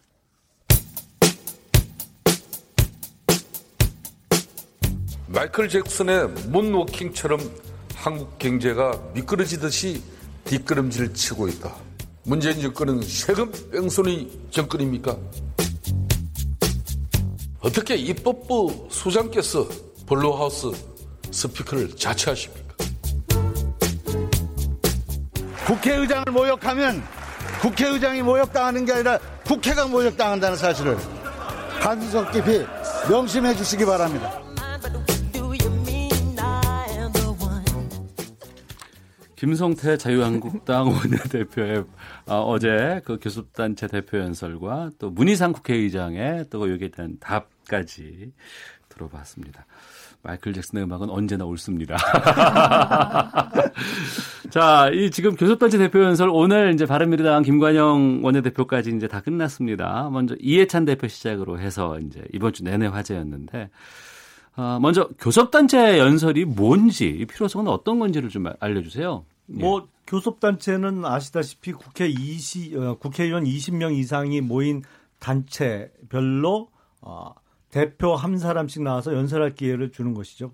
아, 이번에는 뭐 정기국회라 정기국회 때는 빠짐없이 하고요. 네. 임시국회 때도 거의 매번 실시가 됩니다. 그러니까 음. 교섭단체 아, 간에 통상의 경우에 이제 당 대표가 하는 경우도 있고 원내 대표가 하는 경우도 있고 그래서 번갈아 가면서 하게 되는데요. 이 필요성은 그 시점에 있어서 그 정당의 기본적인 정책 방향 그리고 어떤 이슈에 대한 앞으로의 입법 어, 추진 목표 같은 거를 알 수 있기 때문에 네. 어, 원내대 어, 교섭단체 대표 연설이 좀 주목을 받게 되고요. 그리고 그 전에는 이게 대정부 질문만 해도 음. 이게 좀 언론에서 많이 다뤄졌거든요. 근데 예, 요새 예. 대정부 질문하면 거의 한 줄도 안 나와요. 그러니까 어. 아, 교섭단체 대표 연설쯤 돼야 아, 언론에 좀 다뤄지기 때문에 음. 그래서 어, 주목을 받을 수 있는 어, 아주 많지 않은 기회가 아닌가 싶습니다. 그러니까 네. 각 당이 어, 이번 임시국회를 통해서 정당이니까 의제를 던져야 되잖아요. 예, 이번 그, 정기국회. 예, 예, 그러니까 그게 정기국회도 임시국회도 음. 의제를 던지는 기능을 하는 거죠. 예. 예. 그리고 또 하나는 이게 진짜일 거예요. 원내대표나 당대표가 되면 좋은 게 뭔지 아세요? 뭐가 있을까요? 스피커가 된다는 거예요. 스피커가 된다. 예, 예. 아. 그래서 정치는 결국 말로 하는 거잖아요. 예, 예. 그러니까 원내대표에게 스피커로서 자기 존재를 부각할 기회를 주는 거, 당대표에게. 음.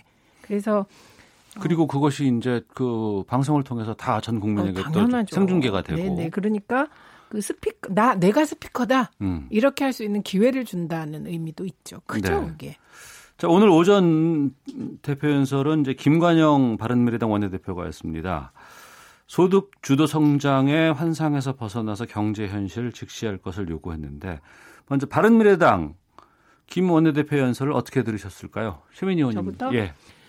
우선 저는 이제 이게 다당제 왜 필요한지를 보여준 연설이었다고 생각합니다. 그래서 어. 아예 어떻게 얘기를 했냐면 발목 잡기가 아니라 대안 있는 비판을 하는 협치를 하겠다 이렇게 얘기를 했어요. 네. 그래서 판문점 선언에 대해서 아까 얘기했듯이 결의안하고 그다음에 비준 동의로 나아가 보자 상황을 음. 봐가면서 이렇게 얘기했고 두 번째는 최저임금에 대해서도 최저임금 1만 원에 대해서는 사실 반대한 게 아니고 다만 업종별 규모별로 차등 추진해서 부작용을 네. 최소화하자 이런 제안을 했고요. 세 번째는 근로시간 50, 52시간도 유지하자. 다만 탄력 근로제하고 어, 선택 근로제를 논의해 보자. 그 다음에 선거제도 개혁하자. 음. 그리고 미트 법안 처리하자. 그래서 김성태 원내대표의 연설보단 훨씬 대안적 접근이 돋보였는데 네. 저는 딱 한 가지 이번에 이제 야당 원내대표들 연설 들으면서 의문이 생긴 게 바쁘셔서 조금 이렇게 책을 볼 시간이 없나 보다 이런 생각을 했습니다. 음, 왜냐하면 예. 김관영 원내대표가 소득주도 성장의 환상에서 벗어나라는 얘기를 했던데 예. 이렇게 말씀하시면 곤란한 게 이게 사실은 세계적 트렌드가 포용적 성장으로 가고 있는 거거든요. 어. 그 하나가 소득주도 성장이에요. 그리고 포용적 성장이라는 게 우리나라에서 나온 게 아니고 이미 2000, 2006년에 어, 세계은행이 이제 소득 불평등으로 인해서 세계 경제 성장이 막 이게 안 된다. 예. 그러니까 빨리 새로운 트렌드를 만들어라. OECD도 2014년에 낙수 이론의 환상에서 벗어나라. 예, 마무리해 주시고요. 예, 그래서 어, 분배를 중시해라 이렇게 얘기했기 때문에 조금 세계적 트렌드에 대해서 시간 내서 좀 책을 읽으시면 어떨까 네. 생각합니다. 네. 아, 김건영 대표에 대해서 김영남 의원님 말씀 듣겠습니다. 아, 뭐 공감할 수 있는 부분이 많이 있었는데요. 아, 조금 아쉽게 생각하는 것은 김관영 그 원내대표가 소득 주도 성장의 환상에서 벗어나야 된다 그랬어요. 근데 음. 저는 이거 환상 자체, 환상이라고 얘기하는 것 자체가 좀 모순이 있다고 생각하거든요. 아, 그래요? 소득 주도 성장은 애초 설계부터가 어. 말이 안 돼요. 이거는 상식적으로 이해될 수 없는 주장이에요. 그러니까 음. 뭐 지난주에도 어 올해 얘기해서 짧게 끝내겠습니다만 지금 이 정부가 하는 소득주도 성장은 사실은 임금을 높여서 국민의 가처분 소득을 늘려서 경기를 활성화하겠다는 임금 주도 성장이죠. 근데 임금이 오르면 일자리가 늘어납니까? 전체 근로계층에게 돌아가는 소득이 늘어나지 않거든요. 그게 네. 일단 기초 설계가 잘못됐고 두 번째는 뭐냐면 임금을 올려서 가처분 소득을 늘린다는데 아니 가처분 소득은 자기 연봉 중에 세금 다 떼고 4대 보험료 다 떼고 자기 통장에 찍히는 돈이 가처분 소득이에요. 근데 지금 이 정부 들어서 세금 계속 올리죠. 국민연금 올려야 되죠. 건강보험료 계속 올라가고 있죠. 실제로 가처분 소득이 늘어나질 않고 오히려 줄고 있어요. 그러니까 애시당초의 설계가 앞뒤가 안 맞아요. 그러니까 처음부터 환상이라고 얘기할 가치조차 없는 허구다. 음. 아, 이렇게 말씀드리고 싶습니다. 알겠습니다. 김관영 원내대표의 그 연설 평가를 네, 네. 두 분이 해주셨고요. 아, 할 말은 자유한국당 김성태 원내대표 쪽에 좀 많이 좀 있을 것 같아서 예예 예, 예. 네.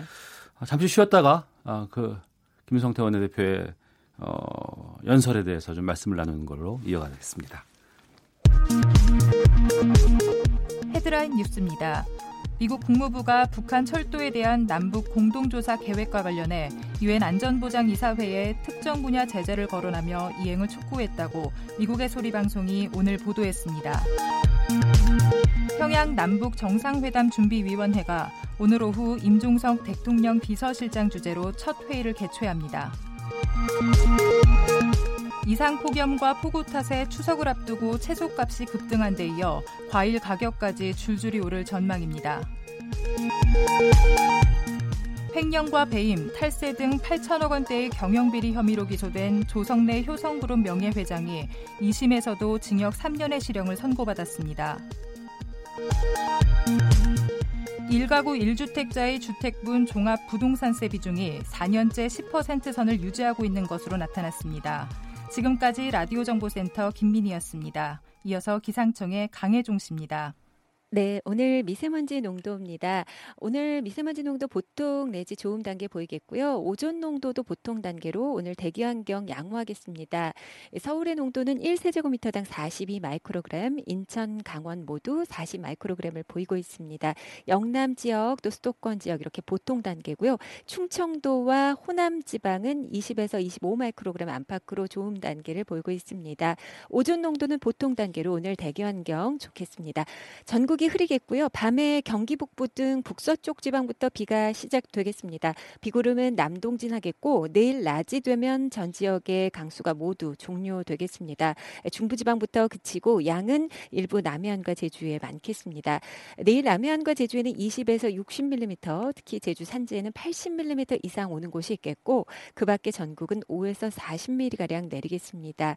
오늘과 내일 바람이 제법 강하게 불겠고 해안과 강원 산지에는 강 강풍이 부니까 주의하셔야겠습니다. 곳에 따라 천둥 번개, 돌풍이 동반되는 곳도 있겠습니다. 바다의 물결도 동해와 서해상으로 높게 일겠습니다. 오늘 낮 최고 기온은 서울 29도 등으로 어제보다 약간 높겠습니다. 내일은 서울의 아침 기온 22도, 낮 기온 27도로 낮 기온이 비가 내리면서 약간 내려가겠습니다. 지금 서울의 기온은 27.4도입니다. 지금까지 날씨 정보였고요. 다음은 이 시각 교통 상황 알아보겠습니다. KBS 교통정보센터의 박 소영 씨입니다. 점심시간 지나면서 교통량은 줄었는데요. 돌발 상황을 잘 살피셔야겠습니다. 올림픽대로 공항 쪽으로 동작을 조금 못 간 지점에서 사고가 발생했는데요. 5차로가 막혀 있어서 한남부터 정체가 심합니다. 잠실 쪽으로 잠실대교 부근에서는 4차로에서 작업을 하고 있어서 일대 지나기가 힘들고요. 고속도로 중에는 경부고속도로 부산 쪽으로 천안 분기점 부근에서 있었던 작업이 끝나면서 이제 3km 구간만 정체가 남아 있습니다. 중부고속도로 하남 쪽으로는 진천 터널 부근에서 전 시간에 있었던 작업 때문에 증평부터 밀리고 있고요. 호남고속도로 순천에서 논산 쪽으로 태인 부근에서도 전 시간에 있었던 사고 여파를 받고 있습니다. 중부 내륙간 고속도로 창원 쪽으로 괴산 부근 5km 구간 지금 작업을 하고 있어서 밀리고 있고요. 양평 쪽 남지 부근도 역시 작업 때문에 정체입니다. KBS 교통정보센터였습니다.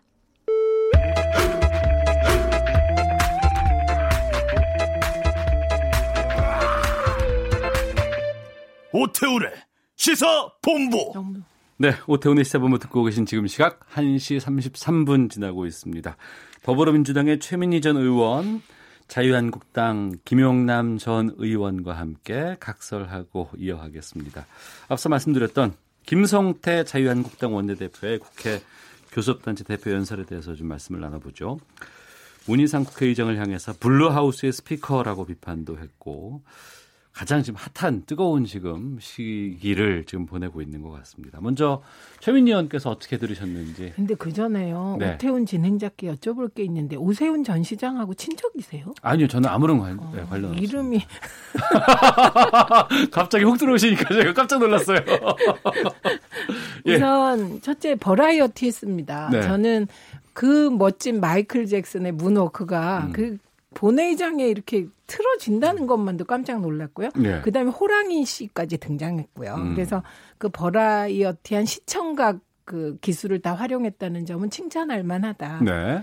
근데 두 번째는 우리가 과거에 홍준표 대표 계실 때 대표로 계실 때 진짜 언론에 많이 나오셨잖아요. 그랬죠. 말 하나 하나가 상당한 큰 네, 이슈였고. 아주 파장을 일으키셨어요. 네. 근데 이번에도 좀 비슷한데 음. 당 저희는 홍준표 대표님이 돌아오시기를 학수고대합니다.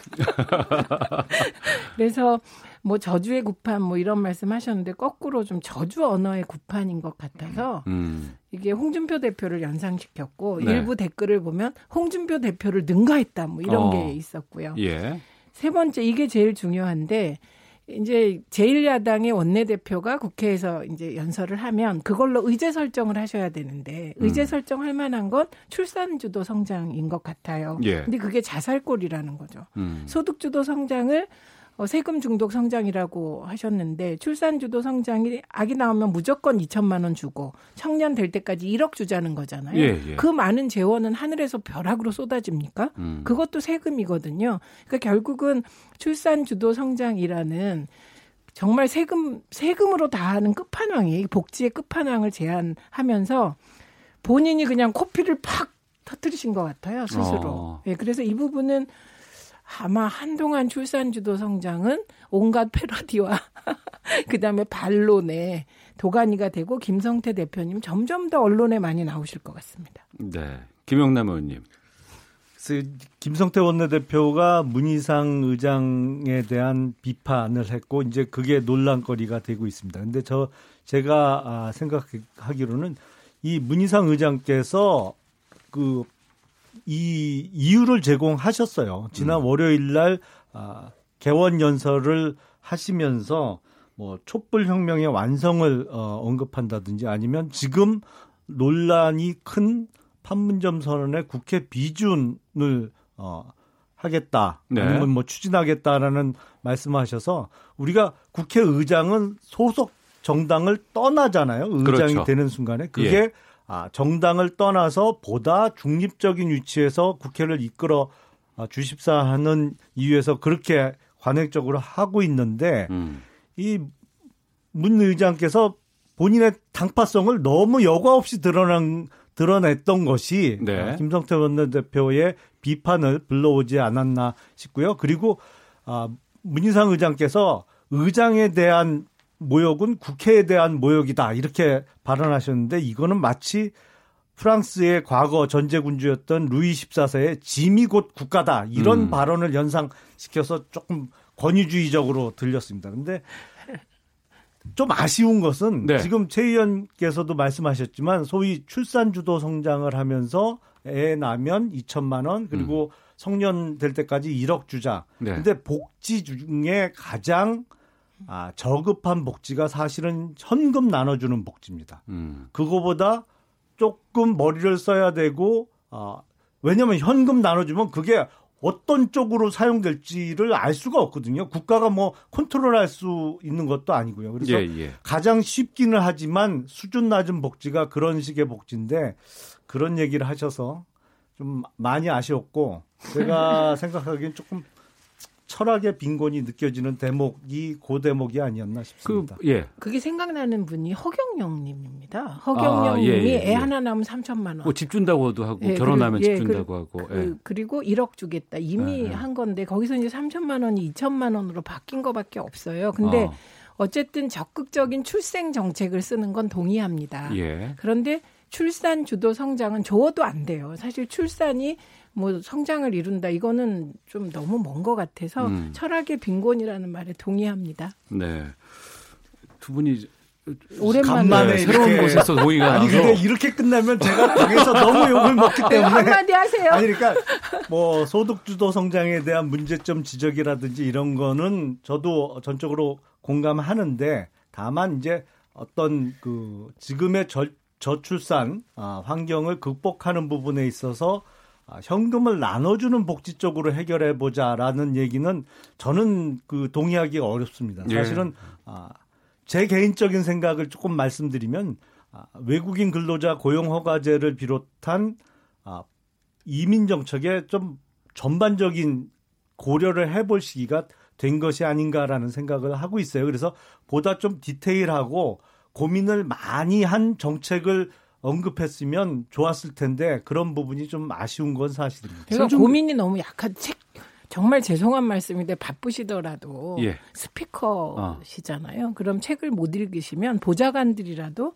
세계적인 트렌드의 책을 읽고 좀 그러셨으면 좋겠습니다. 생중계 이렇게 보고 있으면서 그 김성태 원내대표의 표정을 보면 아 오늘 연설은 내가 좀 준비를 많이 했어라는 네, 것들이 맞아요. 얼굴에 딱 이렇게 보였어요. 저는 그쭉 보면은 어뭐 문워킹, 뭐 보이스피싱 말씀하신 뭐 출산 주도 어, 성장 뭐 이러한 워딩을 뽑아놓은 걸 이렇게 보고 있으니까 어 무언가 난 이걸 얘기하고 싶었어라는 것들이 준비되어 있다는 느낌이 들었는데 이런 연설은 누가 써주는 거예요? 보통은 본인이 안 쓰죠. 네. 우리나라 제가 알기로 국회의원 중에 본인이 직접 연설문을 작성할 수 있는 분은 그렇게 많지 않습니다. 그리고 아, 교섭단체 대표 연설을 하게 되면 팀을 꾸리죠. 그래서 음. 보좌진 중에 한 명이 그 주책임을 맡는 경우도 있지만 외부에서 좀 영입해서 일을 맡기는 경우도 있습니다. 아, 자유한국당 같으면 여의도 연구원의 연구위원 중에 뭐 한 사람을 주책임자로 정하는 경우도 있고요. 그래서 원내 대표가 대표연설을 한다면 어, 원내 대변인을 포함한 부, 그 원내 대표단 한 15명 정도가 모여서 음. 독해를 몇 번 하죠. 그래서 네. 뭐 정책별로 점검도 하고 뺄거 빼고 넣을 거 넣고 나름대로는 준비를 많이 한 거예요. 매번 그렇게 합니다. 아니, 많이 알겠습니다. 하셨어요. 버라이어티 했다니까요. 그러니까요. 네. 또 이렇게 마무리 지면은 또 우리 이해찬 대표가 얼마나 서운하실까요? 첫 교섭단체 연설 주자로 이제 출발을 하셨는데 이해찬 대표의 그 연설은 어떻게 들으셨는지 먼저 김영남 의원께서도 지금 이제 서울을 비롯한 부동산값 폭 등 문제를 해결하는 것으로 공공기관 이전을 그것도 음. 숫자까지 딱 찍어서 말씀하신 부분이 있어요. 근데 예. 저는 뭐 공공기관 이전도 필요한 부분도 있습니다. 근데 음. 그게 무조건 몇 개를 찍어서 지방으로 내려가라 이렇게 할 일은 아닌 것 같고요. 네. 그 예를 들어 말씀드리면 원자력 안전위원회 같은 게 지금 서울 광화문 한복판에 있어요. 음. 제 생각엔 그거는 원전 근처에 가 있어야 될 것 같거든요. 예. 그리고 국민연금공단이 전주로 내려가면서 운영본부도 전주 내려 같이 내려갔는데 예, 맞습니다. 사람을 못 구해요. 사실 그 국민연금 네, 650조 네, 네. 그 어마어마한 돈을 굴리면서 사실은 국민연금 운영본부에 있다고 해서 뭐 엄청난 연봉을 받는 게 아니거든요. 근데 전주 내려가 있으니까 좋은 사람을 못 구해서 그로 인해서 국민연금 수익률 1%만 해도 6조 5천억입니다. 그래서 네. 좀 선별 과정이 매우 중요한 것이 아닌가 생각이 듭니다. 예. 네, 우선 보면서 아, 큰 틀의 방향 제시이고 음. 그거 쭉 읽어보면 이보다 더 훌륭할 수 없다 그런 생각을 했고요. 그다음에 지금 말씀하신 부분 좀 오해가 생겼는데요. 이해찬 대표 워딩 보시면 연방제 수준의 지방 분권 하겠다는 거예요. 근데 그 지방 분권의 핵심이 국세 지방세 비율을 장기적으로 6대 4로 해서 재정 내려 보내겠다. 두 번째는 중앙의 사물을 대폭 지방에 이전하겠다. 그래서 지방자치 강화하겠다는 거고 세 번째가 국회 세종의사당. 이건 진짜 좋은 것 같아요. 왜냐하면 어, 몇 부처가 집, 그 세종시에 있는데 국회로 올라오면서 거의 그때는 그 부처가 마비되거든요. 예. 그래서 국회 세종시 세종의사당 두겠다는 거고 저 부분은 사실 국토균형 발전법에 의해서 추진하기로 한 거였죠. 음. 예, 그런데 어, 이게 이제 지난 9년 동안 중단된 거를 다시 하겠다는 거고 말씀하셨듯이 되게 합리적 제안 같으세요.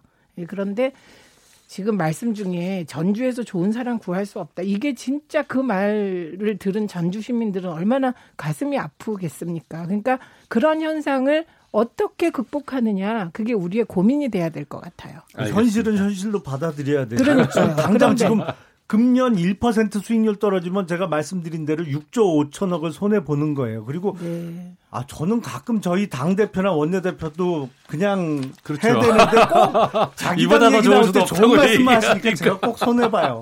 저요 저는 아부하기로 했어요. 예, 자 각설하고 더불어민주당의 최민희 전 의원, 자유한국당의 김영남 전 의원 두 분과 함께했습니다. 두 분 말씀 고맙습니다. 고맙습니다.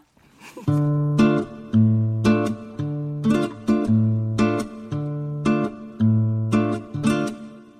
오태훈의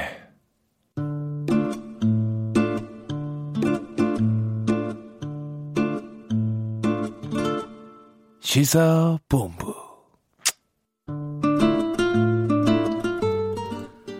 네, 매주 목요일 시사본부 마지막 시간은 노변의 시사법정으로 이어집니다.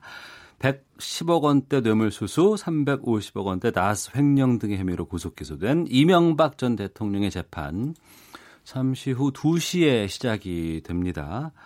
어떤 결과 나올지 미리 좀 알아보겠습니다. 노영희 변호사와 함께하겠습니다. 어서 오십시오. 네, 안녕하십니까? 예. 오늘 오후 2시에 예정돼 있는데 검찰 구형이 어떻게 될까요? 사실은 상당히 셀 것 같아요. 어. 예, 그래서 한 30년 25년 뭐 하여튼간 20년 이상은 하지 않을까 생각이 좀 드는데요. 예. 워낙 혐의 자체도 중하고 어.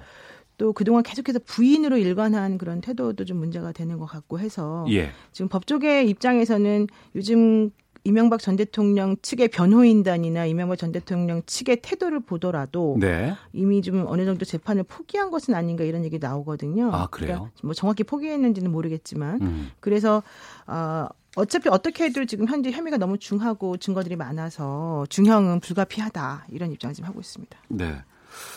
혐의가 무엇인지 또 네네. 혐의가 몇 개인지도 궁금하거든요. 정리해 주세요. 네, 그렇습니다. 이 전 대통령에게 적용된 것은 기본적으로는 박근혜 전 대통령에게 적용된 것하고 좀 비슷비슷한데요. 사실은 숫자별로 보면은. 네. 그러니까 다스 비자금 등 특경법상 횡령 혐의가 4개가 있고요. 어. 특 특정범죄 가중처벌법상 조세포탈 혐의가 한 개가 있고 다스 투자금 회수 관련해서 직권남용 권리행사 방해한 게한 개, 또 삼성그룹 소송비 대납 및 국정원 특활비 수수, 또 특가법상 뇌물수수 이제 이런 것들이 아홉 개. 예. 또 대통령 기록물 관리에 관한 법률이 하, 법률 위반이 한 개에서 전체적으로는 16개 정도 지금 되고요. 예. 어, 금액 자체를 보게 되면은 1992년부터 2007년까지 다스를 소유하면서 비자금 음. 349억 원을 조성했다는 네. 혐의가 하나가 있고 세금 축소로 법인세 31억 4,500만 원을 포탈했다. 음. 또 다스 소송비로 어, 소, 삼성에게 67억 원 혹은 67억 7천만 원 정도를 대납하게 했고 국정원에서 7억 원 들은 걸 받아서 전체적으로는 110억 원대 뇌물을 받았다. 이런 혐의를 지금 적용하고 있습니다. 그러니까 한동안 논란이 됐고 한동안 얘기가 많았던 다스는 누구 거예요라는 그 부분이 이번 법정에서도 또 핵심이 될 수 있는 부분이겠네요. 그렇습니다. 사실 이제 다스가 누구 건지가 가장 기본적인 이 범죄 사실을 구성하는 내용이 되는 거죠. 어. 그래서 만약에 다스가 뭐 그동안 계속해서 이 전 대통령이 주장해왔던 것처럼 그 이상은 씨의 것이라고 한다면은 또 이명박 전 대통령 측의 혐의 중에 상당 부분이 좀 빠질 가능성도 좀 있습니다. 네. 그렇다 하더라도 뭐 무죄 가 될 가능성은 별로 많지는 않아 보이고요. 음. 또 중요한 게 이제 삼성에서 뇌물을 받은 것도 사실은 다스 소송 관련된 비용으로 받았다라고 소송비를 뭐 대납했다 뭐 이런 네네, 얘기가 나왔잖아요. 그렇기 때문에 또 다스의 만약에 실소유주가 아니라고 한다면은 사실 어.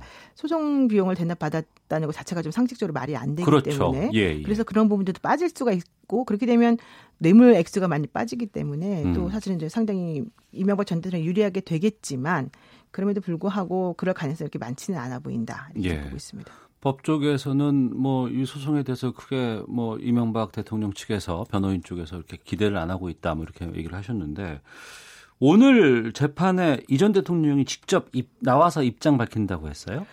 그게 입장을 밝히는 게 아니라 이제 피, 오늘이 마지막 공판이기 때문에 예. 피고인에게 최후 진술을 할 수 있는 기회를 아, 그 판사님이 주죠. 주는 예. 거죠. 그러니까 사실 어제는 우리가 검찰 측이 피고인에 대한 신문을 먼저 하는 순서가 있고 변호인이 그 이어서 하는 신문을 하는 건데 예. 검찰 측이 50분 동안 90여 개의 신문 사항을 말했지만 실질적으로는 답을 안 했잖아요. 음. 그리고 변호인 측도 당연히 신문을 안 했고요. 예. 그러기 때문에 이번에 최후 진술에서 말을 할지 안 할지가 사실은 조금 관전 포인트라고 우리가 보통 보겠습니다. 근데 어.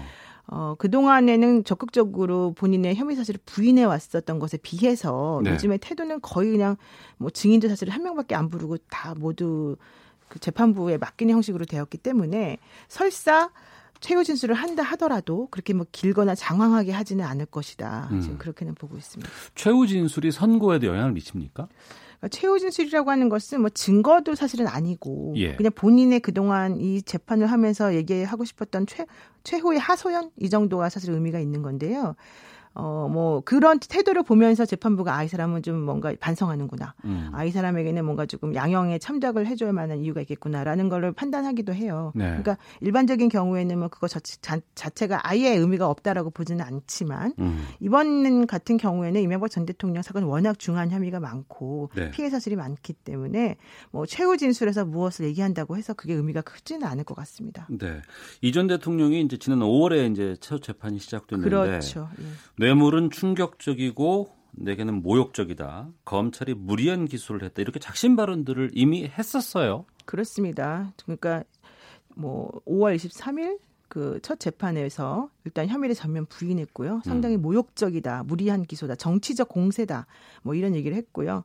또 얘기한 게 뭐 정치를 시작하면서 마음속에 품은 일이 있다. 권력이 기업의 돈을 요구하고 응하지 않으면 세무조사를 보복하는 일은 다시는 없어서 다시는 있으면 안 되겠다라고 했는데 내가 정말로 대가를 받았고 뭐 뇌물을 받았다는 거냐 뭐 이런 네. 얘기도 했었었고요. 어. 그랬는데 사실은 김백준 전 청와대 기획 비서관의 예. 네, 진술과 어. 이팔성 씨의 그 비망록이 나오면서부터 좀 모든 것들이 조금 잦아드는 느낌이 사실 많이 나오고 있습니다. 예. 그러니까 그 동안에는 적극적으로 부인을 했다라고 치게 되면 음. 그 이후에 이제 측근들의 증언들이 사실은 상당히 많이 나왔거든요. 음. 근데 그 증언들이 본인이 그동안 했던 것하고 완전히 대치되는 증언이었어요. 예, 예. 어. 그런데다가 그분들이 말만 한 게 아니라 그와 관련된 객관적으로 보이는 듯한 증거들도 같이 제시를 하고 논 거를 검찰에서 많이 내고 있었기 때문에 음.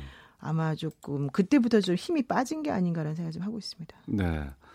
뭐 최후 진술이 뭐 증거가 있는 것도 아니고 큰 영향을 미치지는 않을 수도 있겠습니다만 우리나라로 본다 그러면은 5년간 이 나라를 이끌었던 사람이에요. 대통령의 자리에 있었던 그렇죠. 사람이고 네, 그두 사람 모두가 지금 현재 지금 그 재판을 받고 있는 상황이고 어 그리고 또 그러한 자리에서 어떤 발언을 할지도 상당히 좀, 좀 궁금하기도 합니다. 예. 사실은 대통령이라고 하면은 법치주의 최고봉, 최고 수호자로서 우리 대한민국을 이제 지켜나가야 되는 사람의 한 명인데. 예.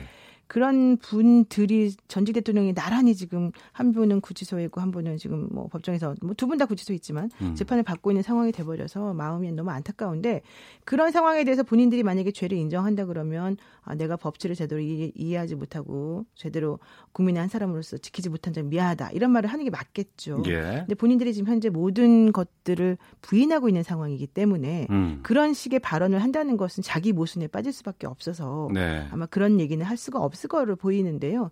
저는 그런 것들도 좀 중요하긴 한데 현재 박근혜 전 대통령이 구치소에서 매우 건강이 안 좋다라는 얘기를 제가 얼마 전에 들었습니다. 음. 그 교도관 얘기가 운동을 거의 안 하고 식사도 음. 거의 안 하고 있고 벽만 쳐다보고 있고 또 일어나려고 할 때는 상당히 고통스러워한다. 음. 그리고 한 번도 구치소에 들어온 이후에 햇볕을 쏘지 않고 뭐 운동을 스스로 하지 않았다. 이런 얘기 나오고 있어서 지금 이명박 전 대통령도 사실 고령이기 때문에 음. 그분도 만약에 이번에 이제 그 선거가 한 10월에 나겠지만 그때 혹시 이제 좋지 않은 결과로 인해서 어, 만약에 그뭐 계속해서 형을 살아야 된다면 음. 그분도 사실은 그런 건강 상태가 안 좋은 쪽으로 계속 유지가 되지 않을까 좀 걱정스러운 부분이 있거든요. 네. 그래서 본인들이 어차피 이제 이 지은 죄가 정말 있다고 재판부에서 판단을 했다고 그런다면 거기에 좀 순응을 하시고 어, 앞으로 대한민국에서 어떻게 참여할 것인지에 대해 좀 생각을 하시면서 하시는 게 좋을 것 같고 네. 만약에 정말 그렇지 않고 본인들이 주장하는 것처럼 이게 무죄다라는 것이 인정이 된다라고 한다면 이제 국민 한 사람으로서 그럼에도 불구하고 법치 질서에 협 협조한다는 의미에서 음. 좀그 재판부의 절차 진행이 이런 걸 좀 따라주는 것이 맞지 않을까 이런 생각합니다. 네.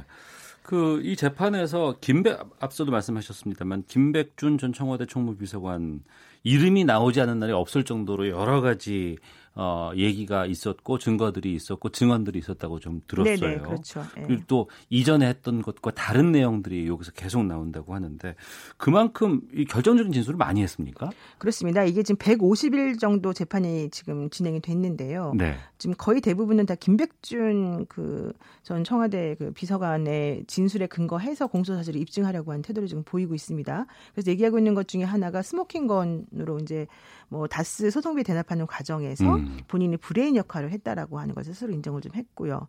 또 국정원 특활비 수수 관련해서는 청와대 내부 구조 를 설명을 하면서 엘리베이터를 타고 특활비가 든 가방을 옮겼다. 어. 이런 식으로 아주 구체적인 내용을 얘기를 하기도 하고요. 예. 민간으로부터 받은 뇌물 관련해서는 MB의 뇌물 리스트를 아주 구체적으로 정황적인 것까지 모두 포함해서 밝히기도 했고요. 어. 이제 이런 것들이 사실은 상당히 중요했는데 그래서 이 김백준 전 기획관에 대해서 어, 이명박 전 대통령 측에서는 그분은 치매다. 음. 이런 얘기를 하면서 사실은 진술이 정확하지 않다. 네. 게다가 이분에 대한 수사가 야간에 주로 50번 정도 이루어졌기 때문에 다 이제 연로하신 분을 그렇게 강행군을 시키면서 야간에 조사를 하면 음. 아마 없는 것도 만들어냈을 것이다. 이런 얘기를 또 하면서 사실은 부인을 했었거든요. 이명박 예. 전 대통령 측에서. 그래서 그런 것들의 그 증거 능력을 과연 재판부가 어떻게 판단하느냐가 사실은 관건이 될 것 같습니다. 예.